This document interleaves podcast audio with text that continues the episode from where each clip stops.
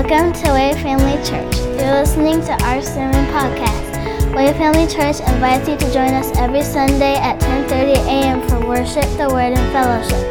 If you would like more information, visit us at wayfamily.church. Now get your Bibles ready and let's dive in. Amen. Once again, welcome to Way Family Church. We are so glad that you're with us today. Uh, I would just like to take a moment to honor the children. That was so awesome of them to come up and shout Hosanna to the King. Amen.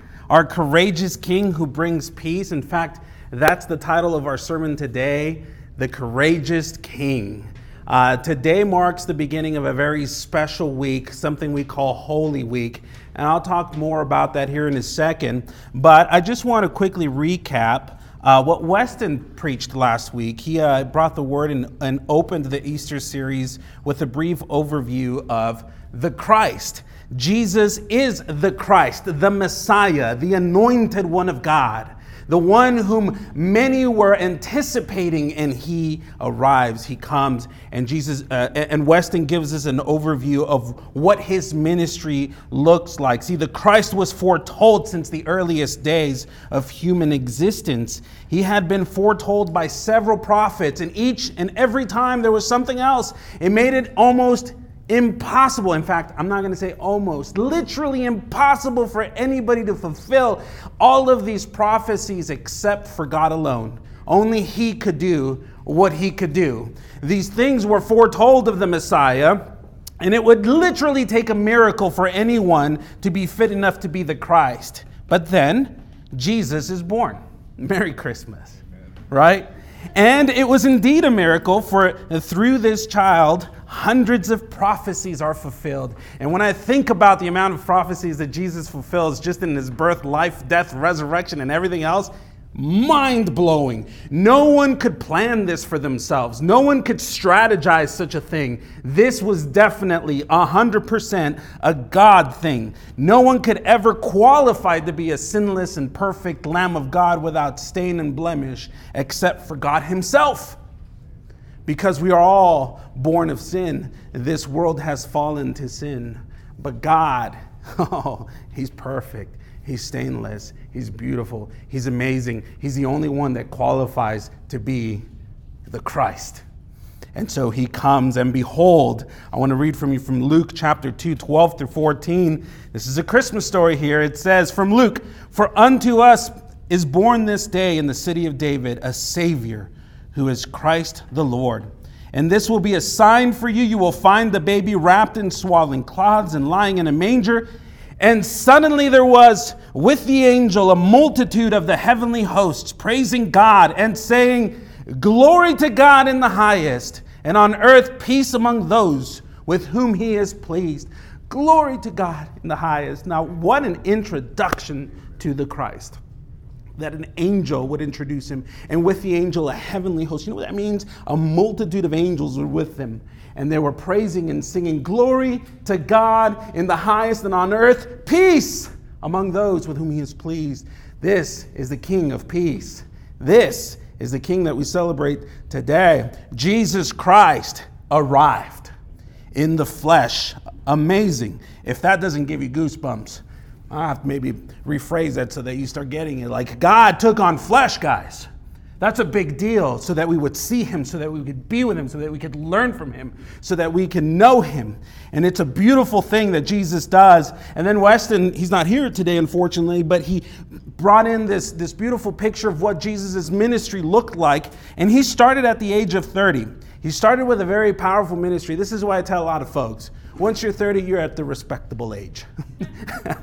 so if you're gonna, if you have any crazy ideas, wait until you're 30, okay, and then decide whether or not you want to do that. That's the respectable age, because that's when Jesus started his ministry. That, that's not biblical, guys, okay? That's just me right there. But Jesus starts at the age of 30 and he begins a powerful ministry in teaching, in healing, and proclaiming the gospel of God. This is what he dedicates himself to in three years of this, and he changes the world. Wow. He's doing things that infuriate religious leaders at the time. These people were supposed to be the examples of godliness And instead, Jesus is coming and he's rebuking them. He is exposing their hypocrisy, he is exposing the sin that's in their midst. And of course, they don't like that, right? Of course, they're bothered by that. But Jesus is not worried about the fear of man, but rather the fear of God. He knows what truth is. And did you, did you know that truth stands? When you have the truth on your side, you can be bold, you can be confident, you can rest assured that it is going to stand because at the end of the day, truth is what stands. It is fundamental, it cannot change. And so Jesus confronts these people. He confronts people and challenges their hypocrisy, the religious uh, uh, uh, behaviors that are worthless. He's confronting sin. And who likes their sin to be confronted? Raise your hand. None of us like our sin to be confronted. Nevertheless, it's important. And Jesus is changing people's lives, and he's drawing greater and greater crowds. And this man, the Christ, is now surrounded by many, many people, a multitude of people. Everywhere he went, it was a commotion. In fact, we have records that he feeds the 5,000 and then he feeds the 4,000. And this is just men. Like, this is a lot of people around Jesus to the degree that he strategically has to get away here and there because people are seeking him, they're pursuing him, they want to know more about him. And so, of course, that makes the religious leaders of the day furious. This is a challenge to them. This poses their comforts, this poses their status and position. And so they don't like him. And those, time after time, they sought to, to kill him. They hated him enough that they attempted to kill him, but his time had not yet come until this moment on Palm Sunday. And that's what we're going to look into today. And so Jesus heads up to Jerusalem. We sang that beautiful song that tells his story there. Jerusalem is the epicenter of Judaism, Jerusalem is the epicenter of the hatred for Christ. Jerusalem is literally the worst place for Jesus to be and his disciples because that's where they hate him the most. In fact, the hatred for Jesus, the Christ, and his followers is, is, is uh, origin, originated from there. And Jesus goes and he teaches in parables and he predicts his death. He tells his disciples, I'm going to go into Jerusalem and I'm going to be sacrificed. And even Peter says, No, Christ, you will not do that. but Jesus rebukes him because he knows that this must be done. Jesus knows what he's doing. He knows that he must go to Jerusalem. And not just that, but now. Until this moment, his time had not yet come. But now his time is here, and this is Palm Sunday. Read with me in Luke chapter 19. That's where we're going to hang out today. It's a larger portion of scripture, so I couldn't fit it in your, in your little notes there, but follow along with me either on your Bibles or the screen. And it says this we read the story of the triumphal entry, Luke chapter 19, verse 28 through 48. It says this. And when he had said these things, speaking of parables, anticipating his death, um, he was with Zacchaeus uh, before that. And when he had said these things, he went on ahead, going up to Jerusalem. When he drew near to Bethphage and Bethany at the mount that is called Olivet, he sent two of the disciples, saying, Go into the village in front of you, where on entering you will find a colt tied, on which no one has ever sat yet. Untie it and bring it here. If anyone asks you, Why are you untying it? you shall say this The Lord has need of it. So those who were sent went away and found it just as he had told them. And as they were untying the colt, its owner said to them, Hey, why are you untying the colt? And they said, The Lord has need of it. And they brought it to Jesus. And throwing their cloaks on the colt, they set Jesus on it. And as they rode along, they spread their cloaks on the road. As he was drawing near, already on the way down the Mount of Olives, the whole multitude of his disciples began to rejoice and praise God with a loud voice for all the mighty works that, he, that they had seen, saying, Blessed is the King who comes in the name of the Lord, peace in heaven and glory in the highest. And some of the Pharisees in the crowd said to him, Teacher, rebuke your disciples. He answered, I tell you, if these were silent, the very stones would cry out. And when he drew near and saw the city, he wept over it, saying, Would that you, even you had known on this day the things that make for peace, but now they are hidden from your eyes. For the days will come upon you when your enemies will set up a barricade around you and surround you and hem you on every side and tear you down to the ground, you and your children within you. And they will not leave one stone upon another in you because you did not know the time of your visitation. And he entered in the temple and began to drive out those who sold, saying to them, It is written, My house shall be a house of prayer, but you have made it a den of robbers. And he was teaching daily in the temple. The chief priests and the scribes and the principal men of the people were seeking to destroy him, but they did not find anything they could do, for all the people were hanging on his words. Amen. Let's pray. Lord Jesus, thank you so much for this time in your word, Lord. This moment that we have to remember the event of the triumphal entry. We ask that you would speak to us, Lord Jesus, that you would help us understand what's going on here, Father. That we would not be like these, Lord Jesus, who did not know the time of your visitation, Lord Jesus. Help us see you now. Help us, Father, understand you. Help us, Lord Jesus, move according to your will and your word. In Jesus' mighty name we pray. Amen and amen. Again, Palm Sunday, the beginning of what many call Holy Week. Now, it is the beginning of the end of the Lord's ministry here on earth. And so, uh, this is what the final week of ministry looked like for Jesus, in case you're not uh, uh, familiar with it. On Sunday, which is marked by today, the beginning of Holy Week Sunday, we see the triumphal entry into Jerusalem, as where we see Hosanna, Hosanna to the King. Monday, you see the cleansing of the temple. On Tuesdays, there's controversies with Jewish leaders. Wednesday is an apparent day of rest, although I personally think that the Lord continued teaching. Thursday, there's preparation for the Passover. Friday, there's trial and crucifixion. On Saturday, Jesus rests in the tomb. And on Easter Sunday, Jesus is raised from the dead. This is what Holy Week looks like. And if you didn't know, the Jewish day went from sundown to sundown. It's not like we have it today where midnight marks the next day. For the Jews, it's sundown that marks the next day. So on Thursday, as they were preparing for the Passover, they had the Passover, what we would call that same evening. But for them, it was the next day because as soon as the sun, sundown went down, that was now Friday. That's when Friday started. That's the way the Jewish calendar works. In case you're sometimes a little confused of the timing here, it's from sundown to sundown. And so I'd like to walk through, uh, uh, uh, through with you with this passage that we see here because this, if we pay close attention, this is a very intentional thing that happens here. It is precise. This does not happen by coincidence, but rather this is the Lord's perfect and sovereign plan for the Passover lamb to die on the Passover. And I tell you, these religious leaders that hated Jesus, they would do anything to kill him except for on the Passover. That's a no no. They had no jurisdiction to do that then. They would not want to do that on their own accord, but any other day would be great. However, G, uh, the Lord ordained that the lamb would be slain on the Passover.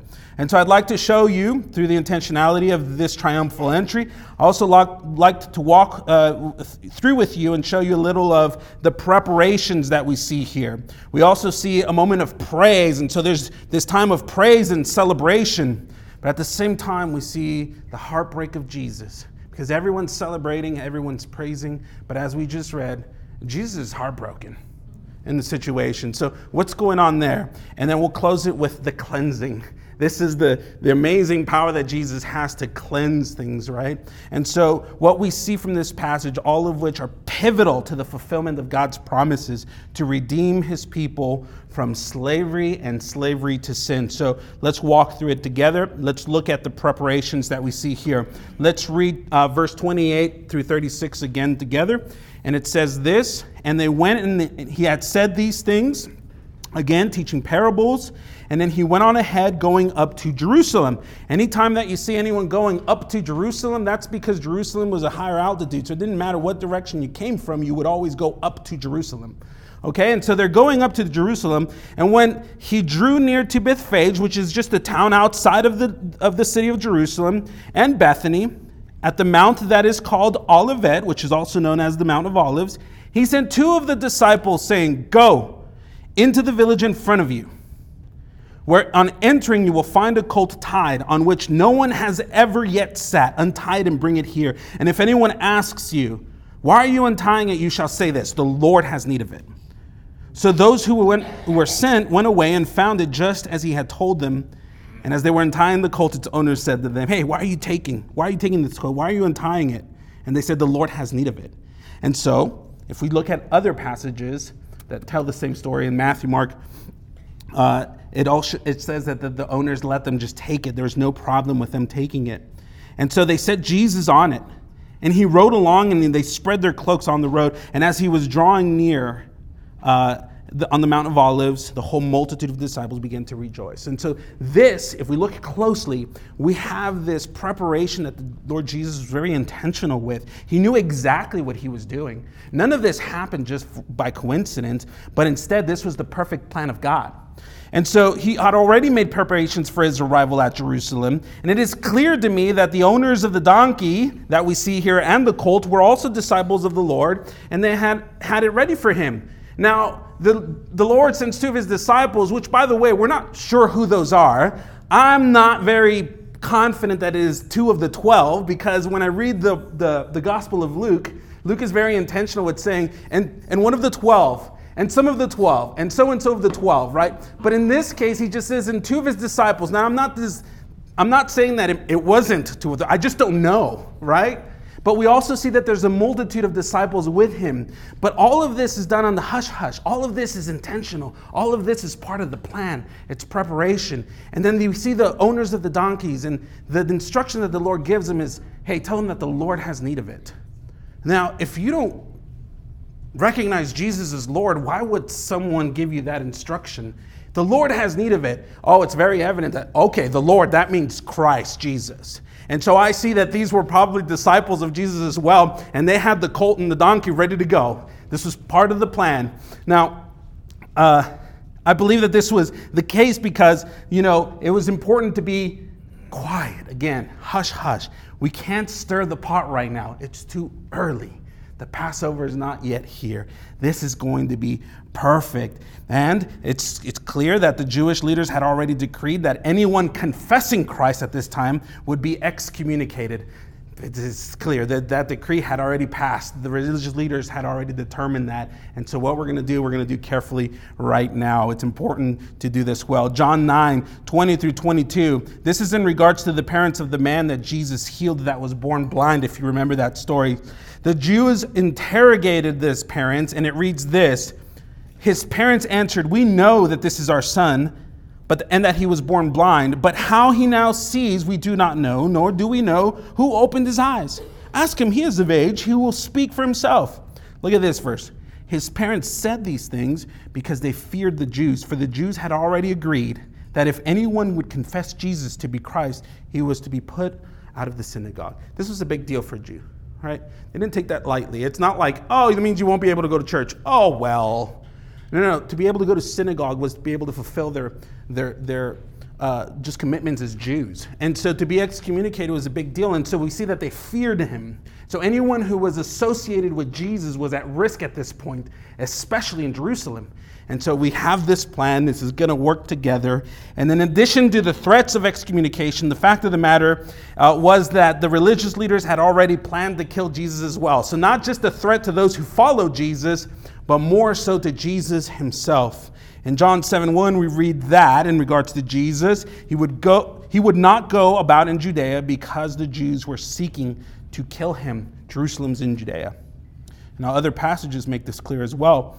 Now, this made it all the more important to lay low and protect those involved in the plan, like the owners of the donkeys. Now, another piece of this crucial plan is the donkey itself. Did you notice the donkey? We often think of the donkey as a lowly animal, but to the Jews, it was a beast fit for the king. Now, I find this fascinating about it. The, the donkey's always involved to do the work of the Lord for some reason. I think back at Balaam. Balaam's on his way to curse the nation of Israel, but this donkey sees an angel and he holds him back and he speaks to, to, to Balaam. He says, Do you not see the angel? Donkeys must be special, right? And then we have Jesus who's being transported while he's still in the womb. Mary and Joseph travel with a donkey, right? I don't know why the Lord picks the donkey, but it is a very humble animal, lowly, right? It's, a, it's an instrument of the Lord. And now we see that he claims the donkey as well to be able to enter triumphantly, to be declared as a king, because the donkey in Israel was truly fit for a king. It was. Now, the way you use the donkey, though, was very important because it symbolized peace. It symbolized humility. For if a king entered the nation in a horse, that was a declaration of war and power. But if a king entered in a mule or a colt or a donkey, that meant humility and peace. And so I'll show you an example here. 1 Kings 133, David, the king at the time, says to his prophets and priests, Take with you the servants of your Lord, and have Solomon my son ride on my own mule, and bring him down to Gihon. And if we continue this story, we see that, that David is asking his servants to put Solomon on his donkey, on his mule, because they're going to introduce him as the new king of, of Israel. There was a lot of stuff that was going on, and so it was important to introduce Solomon as the legitimate king of Israel. And so this is how Solomon is introduced. He's put on this donkey, on this mule, and he's brought into the nation, and he's anointed as king. This is why this animal was absolutely suitable and fit for a king because of the meaning behind it, because of the expression that came with it. And so, like Solomon, Jesus also rode the colt. Verse 35 in our passage here, chapter 19 says, And they brought it to Jesus, and throwing their cloaks on the colt, they set Jesus on it. Now, the fact that the colt had never been ridden is a very important uh, thing to note here. You, kids, if you ever see a pony, those don't just jump on it. Okay? You have to make sure that you can ride the pony. All right? Baby colts don't know the feeling of having someone on their backs. They don't know it, and so what they'll do is they'll buck. They'll buck wild and they'll try to get it off because they're scared. And so the fact that this colt has never been ridden is amazing. Why would you put someone of high value on such a threatening situation? Think about that. But this colt was important. And then they set the cloaks on, on the colt and then they put Jesus on him. But yet the colt submitted to Jesus. And this is, makes it really beautiful. And to me, this is an indication, an illustration of the Lord's sovereignty over his creation. Again, there's something about these donkeys, they just know the Lord, right? And so he submits to Jesus, this baby colt. This is unheard of. You don't you have to break this kind of animal, meaning you have to tame it to be able to ride it first. And yet Jesus is sovereignty over his creation, and he's able to ride this donkey, baby donkey, and it's totally at peace with it. And so the laying of the garments on the animal and on the road were also a very important part of the traditional Jewish reception for royalty. That's how you would uh, welcome a king into the nation, especially the waving of the, the palm branches. The waving of the palm branches, oh, that was fit for a king. You don't do that just for anyone. And so, if you see the picture that's going on here, Jesus is actually getting ready to walk into Jerusalem for the purpose of a celebration, for the purpose of a party, for the purpose of praise, for the purpose of adoration, for the purpose of worship to Him.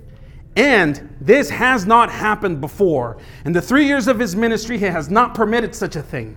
But now there is a time of praise. That's the second thing that we're going to look into. Let's look at verse 37 through 40. It says this. Let me get back to that page.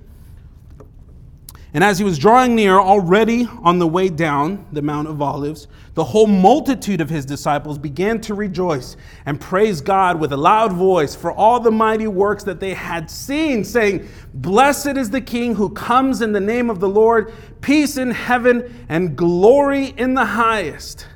And some of the Pharisees in the crowd said to him, Teacher, rebuke your disciples. He answered, I tell you, if these were silent, the very stones would cry out.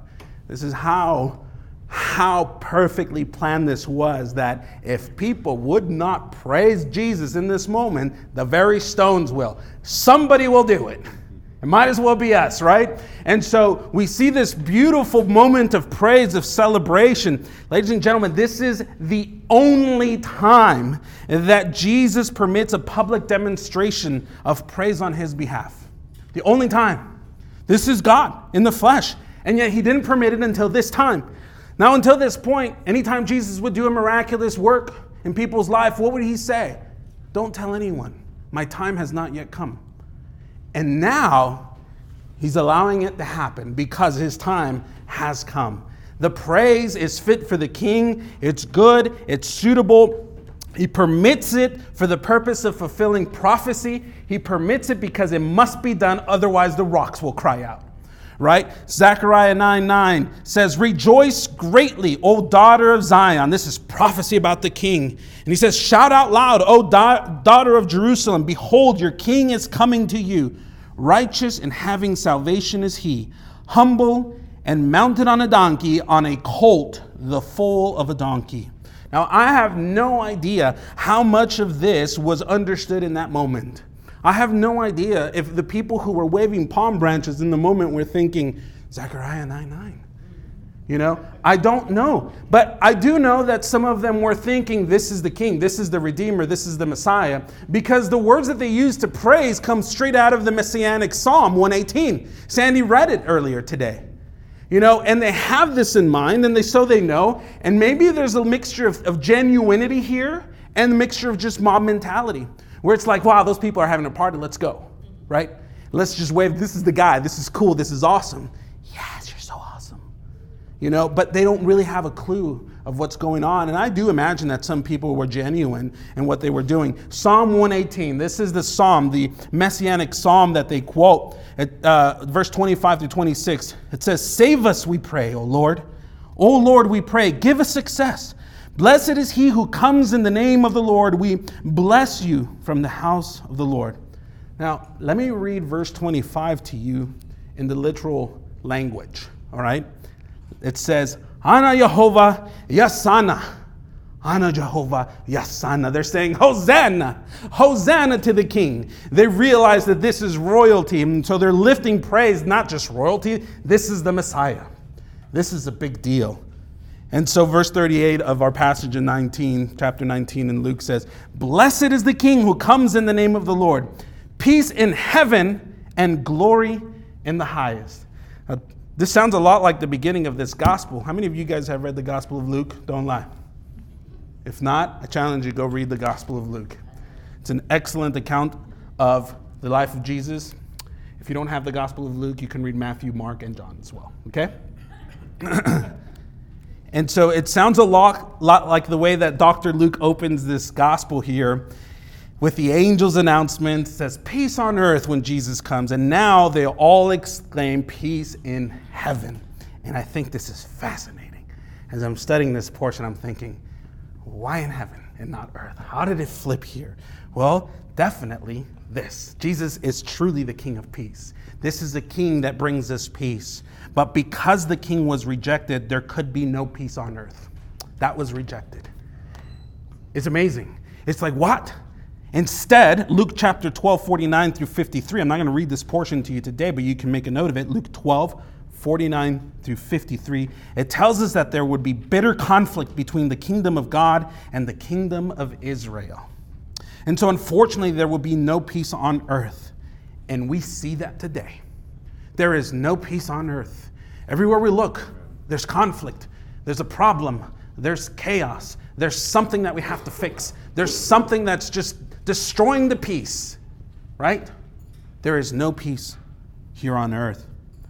But thanks be to Jesus Christ and his courageous willingness to go to the slaughter and be and, and, and his work on the cross to be that perfect lamb of, of God who takes away the sin of the earth, there is peace in heaven. There is reconciliation between us and God. So we may not experience that peace here on earth, but for those who have received the salvation of the Lord Jesus Christ, they are reconciled to God and they experience that everlasting peace, which is actually way better than just experiencing here peace here on earth. Peace, everlasting peace in heaven, that matters. You know how long everlasting is? Eternity is a long time. It is much longer than you even think and can imagine it is. And you know, compared to the temporal world that we live in, this is nothing. Earth is nothing compared to eternity. And yet, Jesus doesn't bring the peace here on earth, but rather for eternity is way better. Evangelically speaking, way more bummer. Amen. You know, we have to understand this. We have to know this. Romans 5, chapter 1 says, Therefore, since we have been justified by faith, we have peace with God through our Lord Jesus Christ. Glory to be glory be to him. The appeal today is as Paul puts it, and I love the way he puts it very simply in 2 Corinthians 5:20. On behalf of Christ, be reconciled to God. That's the appeal for everyone on behalf of Christ, be reconciled to God. When you're reconciled to someone, you have peace with that person. So there may be someone that you can think of that you've been quarreling with or bumping heads with. The moment you actually reconcile with the person, you're able to have free conversation with that person. You're able to hang out with them in peace. Because before that, if you ever cross paths, it's kind of awkward, right? But when you're reconciled to that person, there's peace, there's relationship, you can start fresh.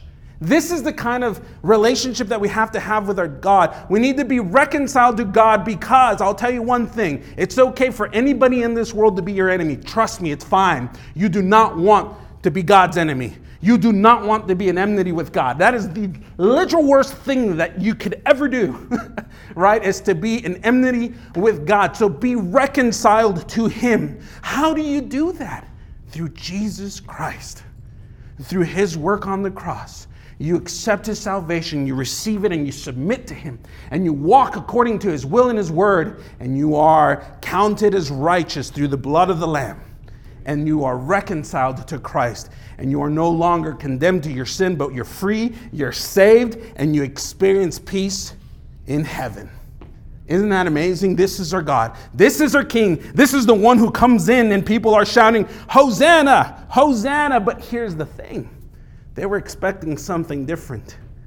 They, don't, they weren't thinking of the eternal, they were thinking of the temporal, right? They were thinking that Jesus would come in and he would remove their oppressors who were them at the time. It was the Romans. The Roman Empire came and they took control of, of Israel. And, and, and actually, Israel had it good compared to other nations that they had conquered.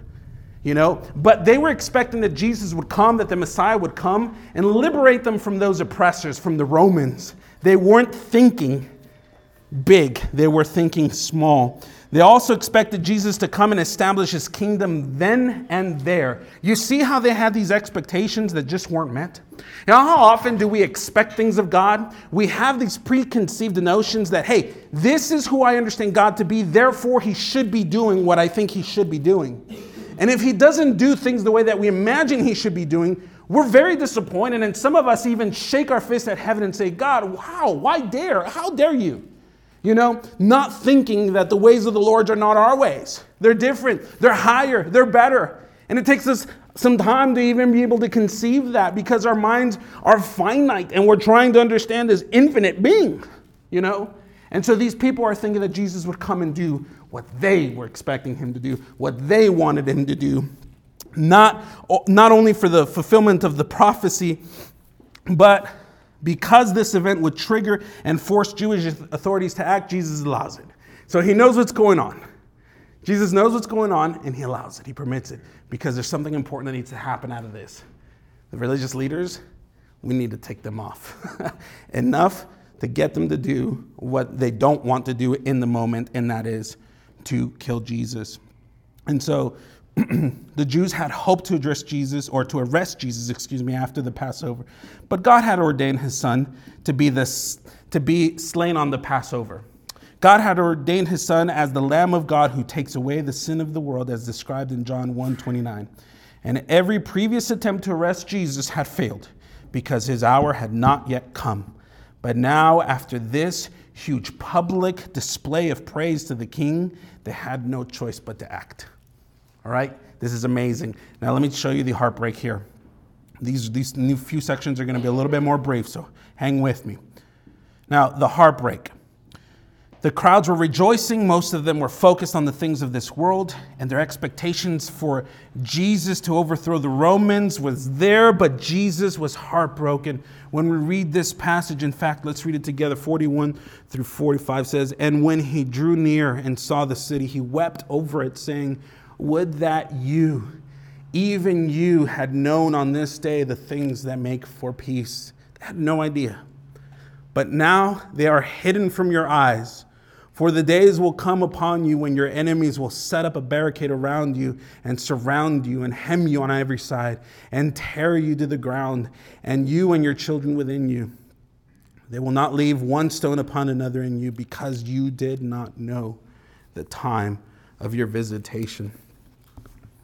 Now, this is the second time that Jesus publicly weeps. The first time was when his friend Lazarus dies and now this moment because he realizes the condition of the people's heart.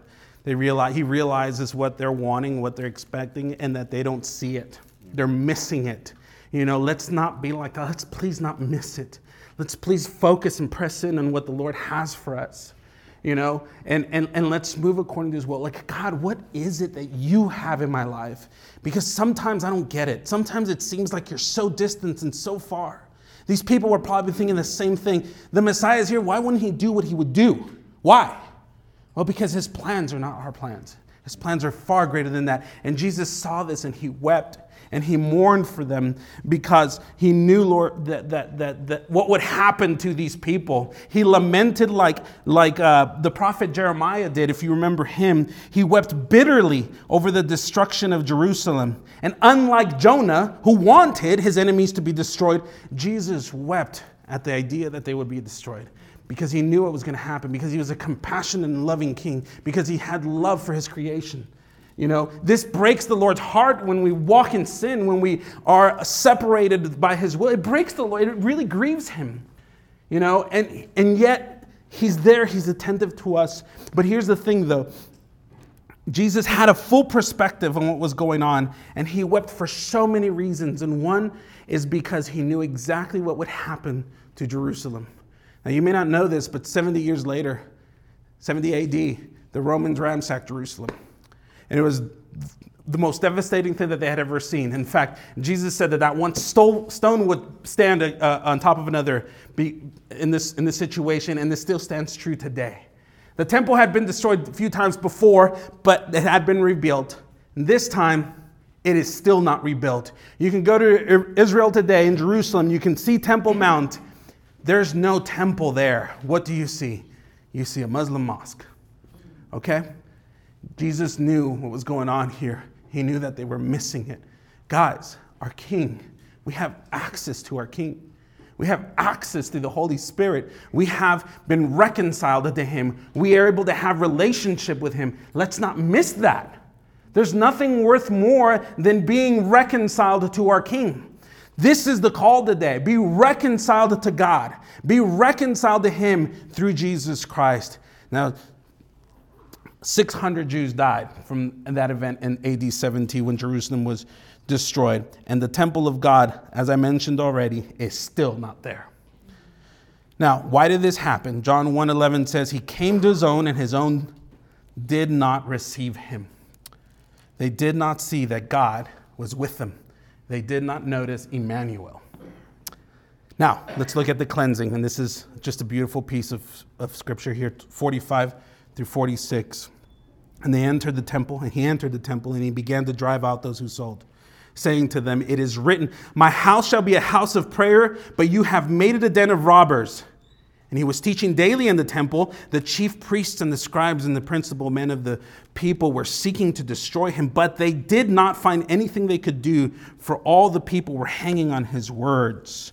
Now, this right here, uh, Jesus is continuing to stir up the hive, if you would. And so he goes into the, the temple and he goes into this section called the Court of Gentiles, which is the first thing that you see. There's the outer walls, and then you see the Court of Gentiles. This is the only place that Gentiles were allowed to enter. Any, anything further than that, you were not allowed to go there if you were a Gentile. But this was the perfect place to minister to a Gentile. This is the perfect place to speak of the true and living God. The God who delivered the Israelites from the bondage of slavery, right? And instead of doing such a thing, they're using it as a marketplace.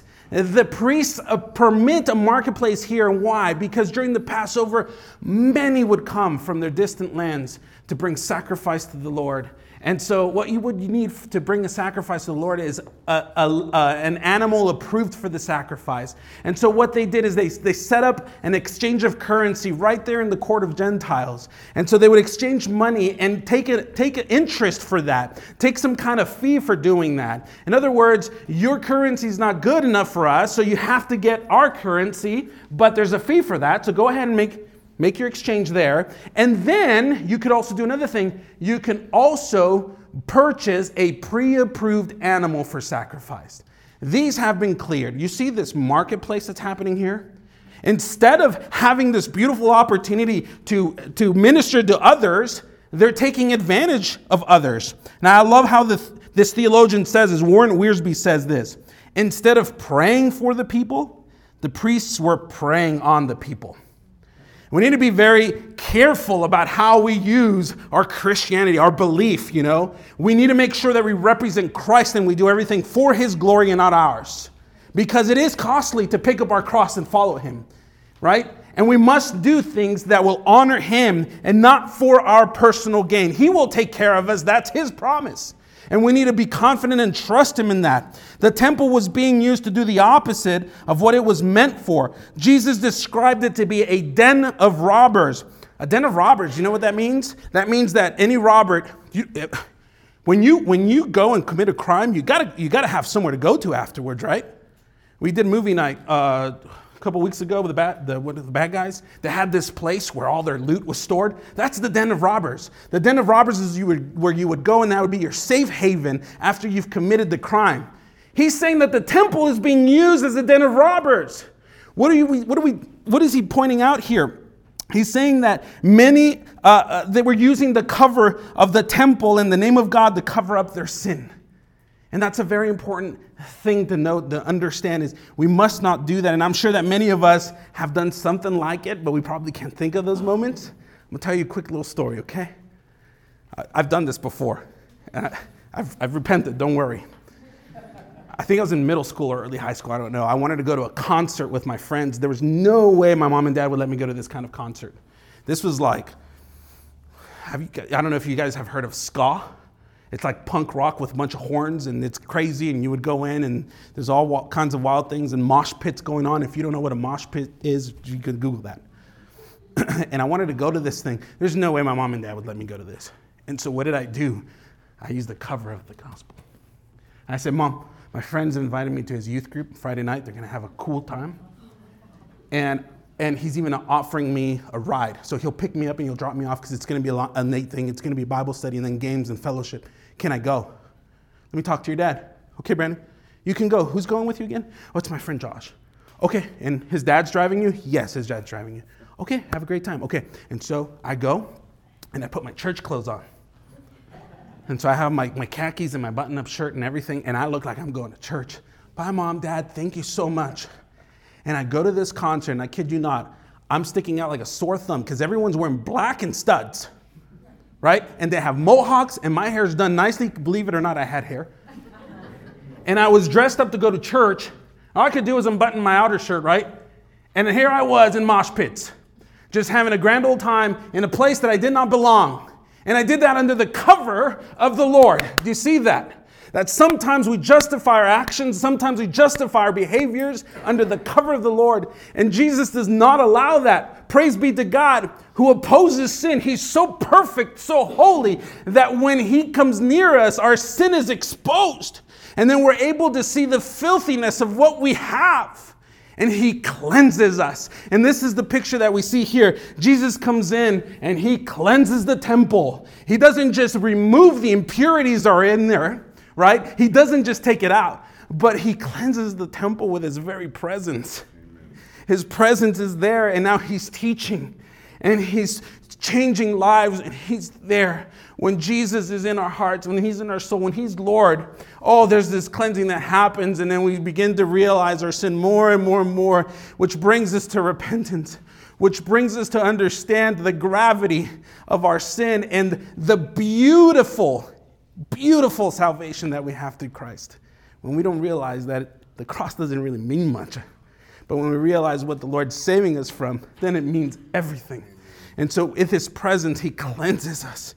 And so, Here's the other thing that I think is amazing. He was teaching daily in the temple, and the chief priests could not find anything to accuse him because this man was the image of truth. How can you have anything against him? And so they had nothing on him. They had nothing on the perfect Lamb of God. Nothing. And so, what had to happen? This courageous king who brings peace had to give himself up. He had to f- come up with the way that he did to be able to be crucified because there was literally nothing that was condemning about him. He was innocent. And so he gives himself up. Now, I say, courageous king. Would you give yourself up for anyone? There is literally no greater love than this, than he who gave his life up for his friends. Maybe for those whom we love, we might be able to die for, but even those who we despise and are our enemies, no, I would not do that. And then he walks into Jerusalem knowing what he was doing. He walks in, he brings his disciples with him. I imagine if I were Peter or one of the 12, I'd be shivering, thinking, oh my goodness, we're going to Jerusalem. That's where they hate me the most, right? But Jesus courageously walks knowing what is about to happen. And he knows that he needs to die, and he's going to. And that's a beautiful expression of his love for us. No one, no one can love you more than that. And let's not miss it.